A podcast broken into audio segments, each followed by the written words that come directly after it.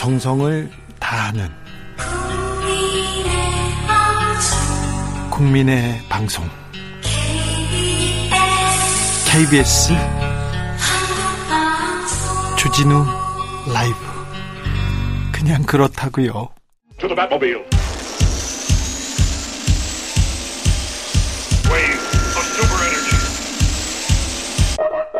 주 기자의 1분 100세 이탈리아 할머니가 운전면허를 갱신했습니다. 이탈리아에서는 80세 이상 운전자는 2년마다 신체 능력을 검사해서 면허를 재발급 받아야 합니다. 지난해 이탈리아 시실리에 사는 한 할아버지가 100세를 맞아서 면허를 갱신하고 기념으로 새 차 샀다는 소식 기억납니다. 기억해요. 1922년생 칸디다 우데르조 할머니 이 할머니는 안경을 쓰지도 않고요. 신문을 읽을 정도로 시력이 좋다고 합니다. 지병도 없어서 약도 먹지 않는다고 합니다. 가끔 수면제는 먹습니다. 건강의 비결이 뭘까요? 50대 남편과 사별한 할머니는 친구들과 놀러 나가는 것을 좋아했다고 합니다. 헤어진 게 중요한 게 아니라, 네. 친구들과 놀러 나가는 걸 좋아했다고 합니다. 자, 은퇴 후에는 걷기 동호회에 가입했고요. 매주 일요일마다 등산이나 산책을 한다고 합니다. 우데르주 할머니는 아들에게 부담을 주지 않고 스스로 자유롭게 살고 싶어서 운전대를 놓지 않는다. 이렇게 얘기했습니다. 자유롭게 살고 계시죠? 우데르주 할머니는 살아있다는 건 인생을 즐기는 것이다. 인생을 즐기라는 뜻이다. 이렇게 얘기합니다. 인생을 즐기고 계시죠? 지금까지 주기자 1분이었습니다.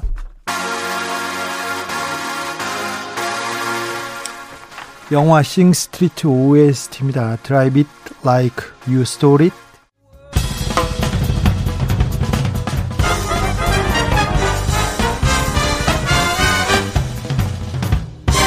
훅 인터뷰 모두를 위한 모두를 향한 모두의 궁금증 훅 인터뷰 코스피 2500선이 무너졌습니다. 이틀 연속으로 연중 최저치라고 합니다.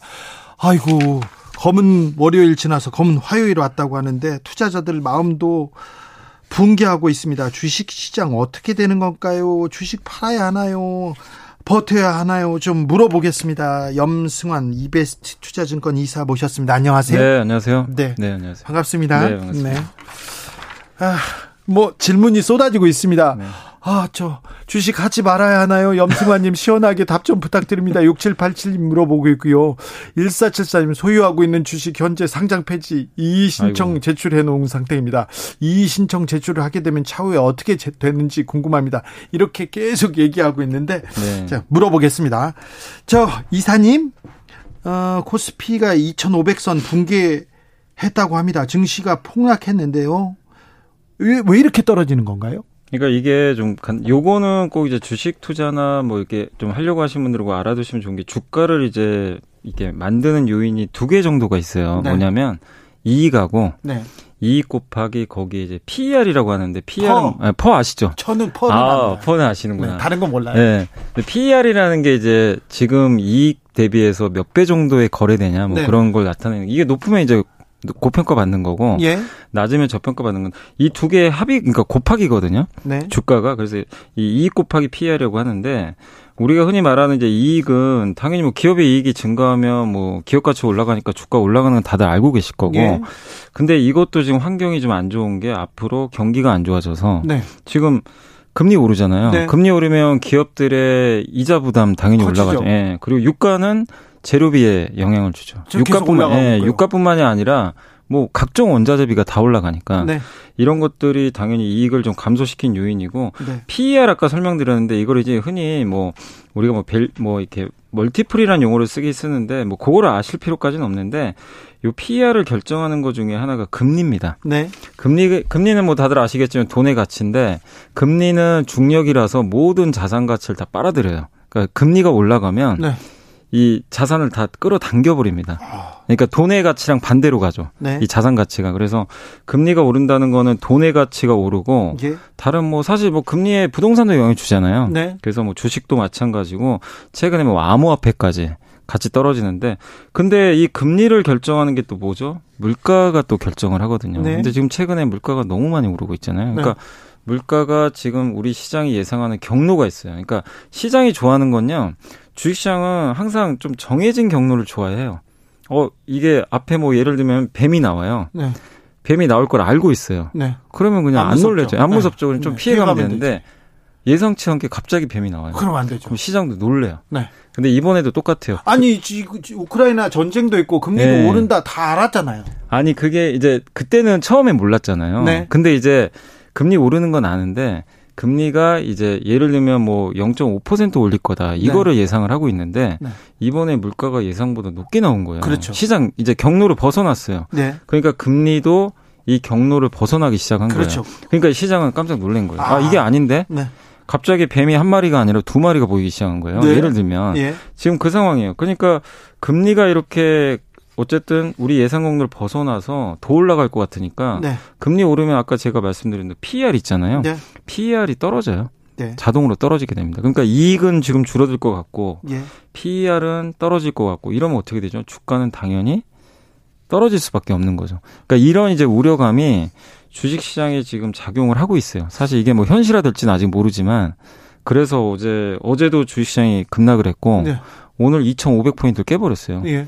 네. 그래서 지금 현재 상황은 요런 이제 우려들 때문에 좀 증시가 하락하고 있다라고 네. 보시면 될 것 같아요. 앞으로 그럼 상당 기간 동안 주식 시장 좋지는 않아 보인다 이렇게 보는 게 맞습니까? 지금 대부분 의견들이 그렇고 이게 네. 좋아지려면은 뭔가 좀 환경이 또 바뀌어야 되잖아요. 네. 근데 지금 주식 시장을 관통하는 가장 큰 키워드는 첫째도 둘째도 어쨌든 물가거든요. 네. 물가가 잡혀야 되는데 물가가 지금 그냥 고삐 풀린 것처럼 계속 오르기만 하니까 이게 만약에 그러니까 이거죠. 물가가 지금 미국 같은 경우는 8.6%거든요. 야, 엄청나게 올랐어요. 예, 4월에 8점 그4 정도였는데 네. 이게 더 올라간 거죠. 예. 근데 왜냐하면 시장에서는 8.3으로 꺾일 줄 알았어요. 아, 6으로 올라가니까 놀래버린 거예요. 어, 예. 이거 아직 끝이 아니네. 물가가 더 오르면 어떡하지? 그리고 지금 걱정하는 게 이거 6월에 이러다 9% 가면 어떡할까? 네. 이 공포심이 있어요. 그럼 우리 그 주진님도 뭐 예전에 배우셨겠지만 오일 쇼크 우리 경험한 적 있잖아요. 네. 그 교과서에서 배웠잖아요. 네네. 그때 우리나라도 그때 우리나라가 경제 성장률이 마이너스 된 적이 두 번 있다 그러더라고요. 네. 그 예전에 1979년도인가 80년도에 오일 쇼크 때 한 번 하고 네. 2008년 금융위기 때. 네. 근데 지금은 금융위기는 아닌데 오일 쇼크가 이제 오버랩 되는 거죠. 그래요. 그럼 우리나라가 역- 이제 마이너스 성장으로 가는 거 아닐까? 이렇게 물가가 너무 올라가면 네. 그래서 이제 이런 물가에 대한 이제 우려감들이 해소가 돼야 돼요. 그러니까 지금 8.6에서 8.3, 8.2 이렇게 내려가면 괜찮아요. 0.1이라도 조금만 네, 내려가면 내려가면 시장은 좀 안도를 해요. 아, 아? 이제는 물가는 고점 찍었구나. 네. 근데 올라가 버렸잖아요. 네. 그러면 아직 몰라요. 어디가 끝일까?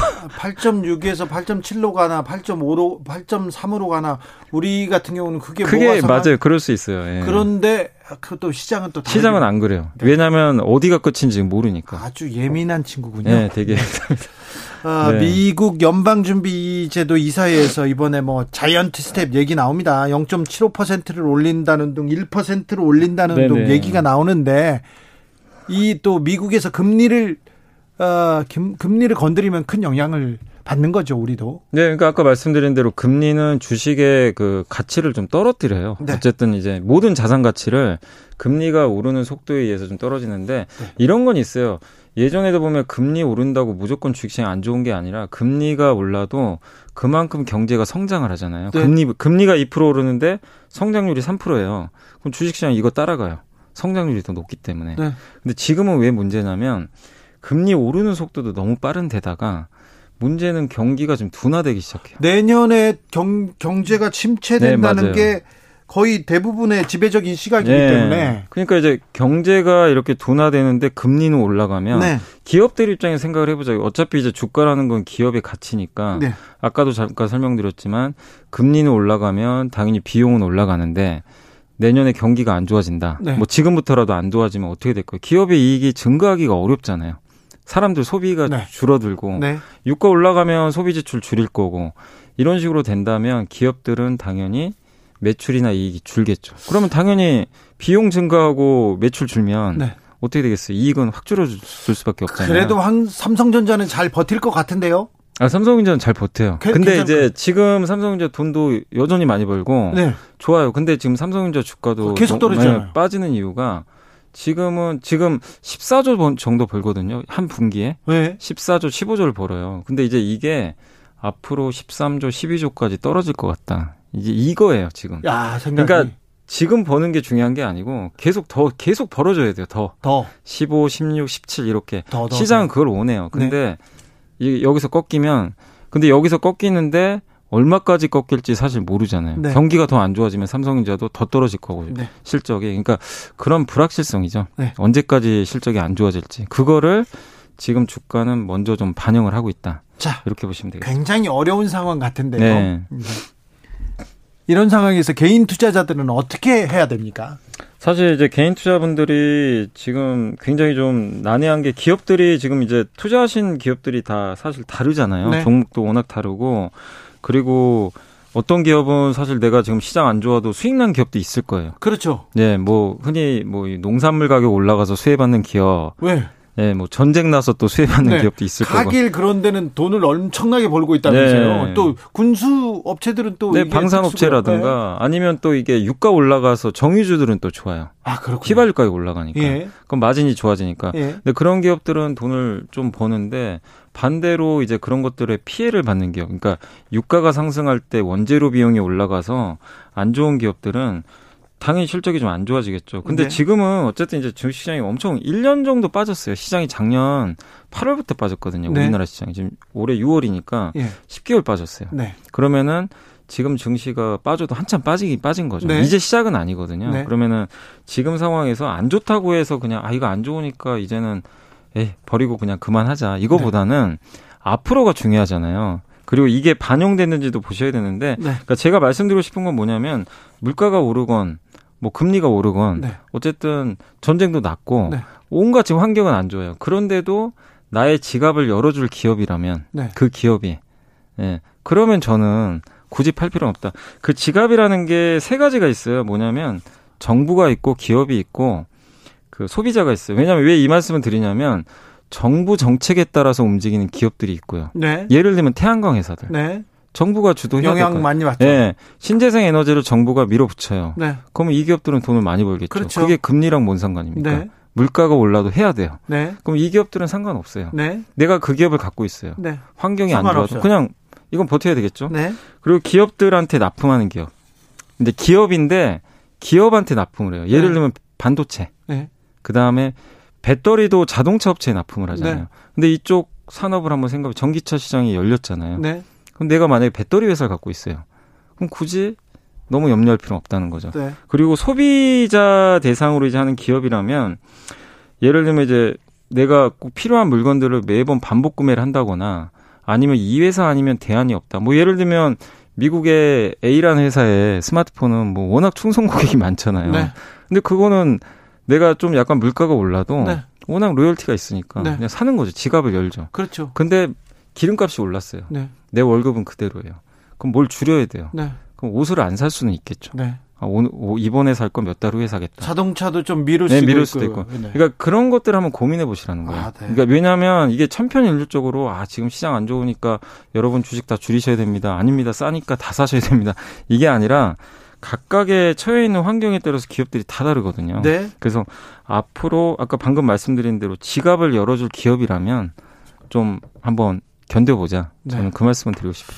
주가 항복 시대 나왔다. 대탈출의 시대다. 언론에서 기록 그렇게 쓰고 있는데 그건 또 뭐 상황에 따라 다르군요. 다른. 예. 주식이 그렇군요. 네. 네. 물가가 오르면서 코인 시장도 엄청나게 위축되고 있던데 네. 코인 상황도 같이 보십니까? 아, 코인도 이제 저는 제가 코인 쪽 전문가는 아닌데 왜냐하면 이제 이것도 관찰을 안 할 수가 없는 게요. 네. 다 같이 연결돼 있어요 네. 주식시장하고.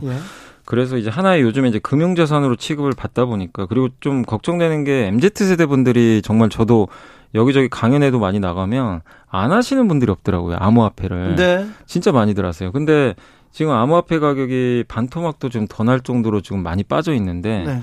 그 어젠가요? 어제 같은 경우도 지금 뭐 이더리움이나 비트코인 가격이 한 10%씩 막 폭락을 하더라고요. 예. 하루에. 근데 이제 이게 걱정인 게 뭐냐면 뭐 비트코인이나 이더리움이 빠져서 끝나는 게 아니라 여기에 투자하신 분들이 뭐 예를 들면 좀 대출을 받아서 했다든가 네. 그런 경우도 있을 거 아니에요. 네. 그러면 여기에 이제 담보가 부족하면 값 이거를 어쨌든 내가 돈을 집어내야 될 거 아니에요. 네. 그럼 장- 강제 청산 나가니까. 예. 근데 이분들이 부동산 주식도 같이 하신 분이 많아요. 예. 뭐냐면 이쪽 이, 이거를 커버하기 위해서 네. 주식을 팔아버릴 수도 있어요. 예. 이게 한두 개가 아니라면 주식시장까지 영향을 줍니다. 그래서 요게 어쨌든 지금 비트코인이나 이더리움도 어쨌든 좀 최근에 금리 오르면서 네. 금융자산과 비슷하게 지금 상황이 좀 상태가 좀 좋지는 않습니다. 김정우님께서 주 기자님 알아들으시는 거는 맞죠? 얘기하는데 제가 워낙 경제를 못해가지고요 몰라서 지금 그 여미사님께서 쉽게 이 쉽게 설명해주고 있는 거 아시지 네. 않습니까? 저 잘 이해하고 있습니다. 그런데요 내년에도 경기 침체는 확실해 보인다. 우크라이나 전쟁에서 회복할 가능성 그리고 지금 뭐 물류란 그리고 석유 뭐 여러 가지 악재들이 있습니다. 그러면요. 네. 그럼 내년까지는 주식을 어떻게 해야 됩니까? 쳐다보기만 해야 됩니까? 아니면 어찌 해야 됩니까? 그래서 우리가 이제 과거의 역사를 보는 건데 예. 내가 이제 이거죠 시계열을 짧게 하시는 분도 계실 거고 네. 나는 그냥 좀 길게 보고 투자를 한다. 네. 그러면 분이라면 그러니까 단기적으로 접근하신 분은 지금은 당연히 스톱하시고 상황을 계속 지켜봐야죠. 좀 좋아지는 게 보일 때까지. 네. 왜냐하면 지금 누구도 어떻게 될지 알 수가 없잖아요. 사실 내년에 경기 침체 올지 안 올지도 사실 모르는 거고. 네. 왜냐하면 갑자기 전쟁이 끝날 수도 있어요. 사우디가 증산하면 유가 폭락할 수도 있고 예. 무슨 일이든 생길 수 있어요. 그러면 이제 경기 침체는 또 없던 일이 될 수도 있고. 근데 올해 말까지 유가가 뭐 130달러, 140달러 갈 수도 있어요. 예. 그럼 진짜 이제 말씀하신 대로 스태그플레이션이라고 그래요. 경기 침체. 네. 그게 올 수도 있는 거죠. 네. 근데 상황에 따라 바뀌니까 그 내가 좀 짧게 보는 시각에서는 관망하는 게 맞는데 근데 장기 투자 관점에서는 저는 오히려 괜찮다고 보는 이유가 과거에도 이런 사례들이 있었어요. 1979년하고 81년도에 실제로 오일 쇼크가 와가지고 예. 전 세계가 스태그플레이션 네. 그러니까 경기는 침체인데 물가만 오르는 거죠. 네. 예, 이런 상황이 발생했는데 그때 실제 안 좋았습니다. 그때 미국 주식시장이 27% 빠졌고 지금 미국 증시가 30% 이상 빠졌거든요. 예. 비슷해요. 비슷한데 그때도 27%밖에 안 빠졌습니까? 그때 그 정도 빠졌었어요. 네. 고점 대비해서.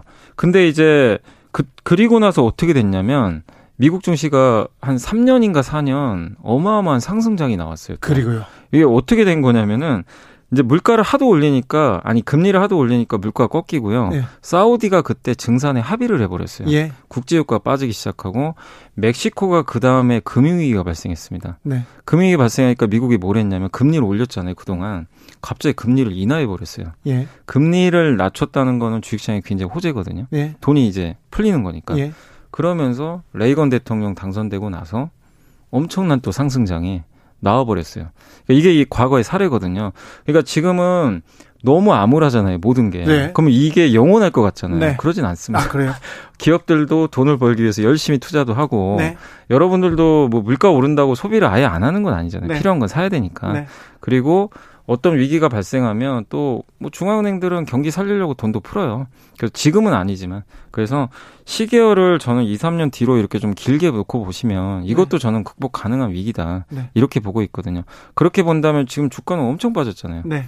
싸진 건 뭐 저는 좀 분명하다고 보거든요. 살 타이밍입니까? 그래서 이걸 제가 직접적으로 뭐 얘기하긴 그렇지만 시계열을 길게 본다면 네. 아까 말씀드린 나의 지갑을 열어줄 기업이라면 네. 저는 좀 괜찮지 않나. 네. 예, 이렇게 좀 보고 있습니다. 김야마꾸님께서 염승환님 알기 쉽게 설명해 주셔서 감사합니다. 제가 특별히 감사합니다. 종로에서님께서 국내 언론들 제발 당장 망할 것 같은 보도 안 했으면 좋겠어요.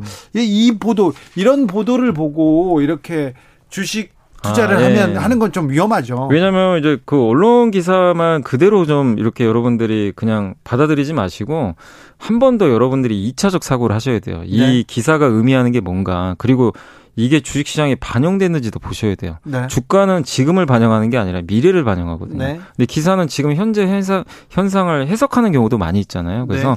무조건 그 공포스러운 기사에만 여러분들이 너무 그좀 위축될 필요는 저는 없다라고 좀 말씀드리겠습니다. 환율이 올라가고요. 그- 근데 일본 엔화 가치는 계속 떨어지고 있습니다. 네. 이 부분은 또 어떤 영향을 미칩니까? 또, 어, 뭐, 뭐, 환테크 하시는 분도 네, 있어서요. 있는 것 같더라고요. 요즘에 그 외화예금도 많이들 하시더라고요. 왜냐하면 이제 엔화가 워낙 지금 이렇게 싸지다 보니까 지금 원엔 환율이 100원 이제 100엔당 5월 달에 977원 정도 했거든요. 네. 지금 935원까지 떨어졌어요. 예. 엔화가 그만큼 이제 싸진 거죠. 네. 싸진 건데 어떻게 보면 이제 일본 여행 가긴 더 좋아질 수도 있는 건데 근데 이제 일본 엔화가 왜 이렇게 약하냐면 이거죠. 그 나라의 통화 가치는 그 나라의 돈의 가치예요, 사실은. 예. 또 아까 제가 금리라 그랬죠. 금리가 올라가면 돈의 가치가 올라갑니다. 근데 미국은 금리를 계속 올리는데 일본은요. 아직도 제로 금리예요. 금리 안 올려요. 예. 물가가 너무 낮아요.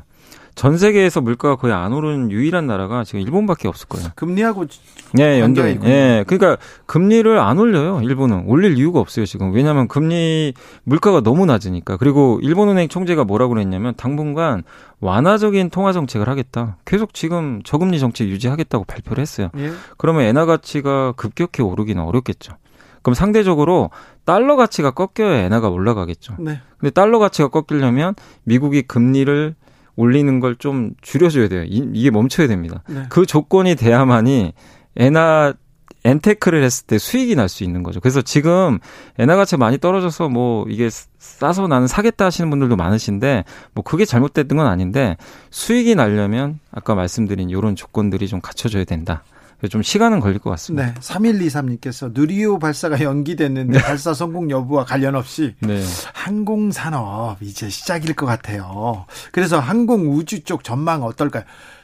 이렇게 물어봅니다. 네. 자, 지금 고민하시는 분한테 어느 분야, 어디 분야 쪽은 좀 유망하다 이런 생각하시는 데 있습니까? 그러니까 앞으로도 투자가 많이 이루어져야 그러니까 수요라 그러잖아요. 예. 어디 사람들이 어디다 돈을 쓰고 정부가 어디다 돈을 쓰고 아까 힌트를 좀 드렸지만 그런 산업을 고민하시면 돼요. 그러니까 방금 우주 산업도 우주는 정부에서 주도를 하는 거잖아요. 네. 근데 이번에 뭐 윤석열 대통령도 예전에 항공우주청 설립하겠다 한번 언급을 하셨잖아요. 뭐 미국의 마- 나사처럼. 네. 그러면 좀 의지가 좀 있는 거거든요. 네. 그럼 정부가 이끌고 가면 당연히 우주 산업은 좋을 수밖에 없죠. 근데 이게 이번에 누리호가 성공하면 더 좋겠죠, 사실은. 그래서 그래서 이제 이런 이벤트를 통해서 더 성장할 수 있으니까 우주 쪽도 괜찮고 그 다음에 제가 아까 전기차 얘기했지만 네. 이제 전기차로 다 바뀌잖아요. 네. 전 세계 전기 자동차 100대 중에 이제 8대가 전기차예요. 저 전기차 쓰고 있는데 너무 만족합니다. 예. 근데 아직도 성장할 놈이 많이 남았잖아요. 이제 8대밖에 안 바뀌었으니까. 네. 그럼 나머지 92대가 남았잖아요. 네. 언젠간 다 바뀌겠죠. 네. 그리고 우리 이제 태양광 써야 될 것 같고, 네. 그죠? 이런 것들이죠. 네. 그러니까 앞으로 뭐가 어떤 수요가 늘어날 산업인가 네. 이거를 고민하면 사실 답이 나오는데, 근데 반대로 앞으로 수요가 줄어드면서, 그러니까 한 가지 예를 들면 우리나라에서 아이들 울음소리가 점점 줄어들잖아요. 어, 그럼요. 출산율이. 그쪽에 관련된 산업은 앞으로 안 좋아질 수밖에 없겠죠. 네. 예, 그러니까 그런 것들은 좀 피하시는 게 좋을 것 같고, 네. 앞으로 수요가 증가하는 산업이 뭔지 공부하셔가지고 네. 거기에 장기 투자하는 게 저는 정답이라고 봅니다. 알겠습니다. 그런 공부를 좀 더 해야 네. 되겠네요. 박성철님께서 주식에 답이 어디 있어요? 답이 있으면 똑똑한 사람은 다 돈 벌을게요. 네. 얘기하는데 또 그 말이 또 그죠? 맞기도 예. 합니다. 네. 아, 말씀 잘 들었습니다. 염승환 이베스트 투자증권 이사였습니다. 감사합니다. 네, 감사합니다. 정치 피로, 사건 사고로 인한 피로, 고달픈 일상에서 오는 피로. 오늘 시사하셨습니까? 경험해 보세요. 들은 날과 안 들은 날의 차이. 여러분의 피로를 날려줄 저녁 한 끼 시사. 추진우 라이브.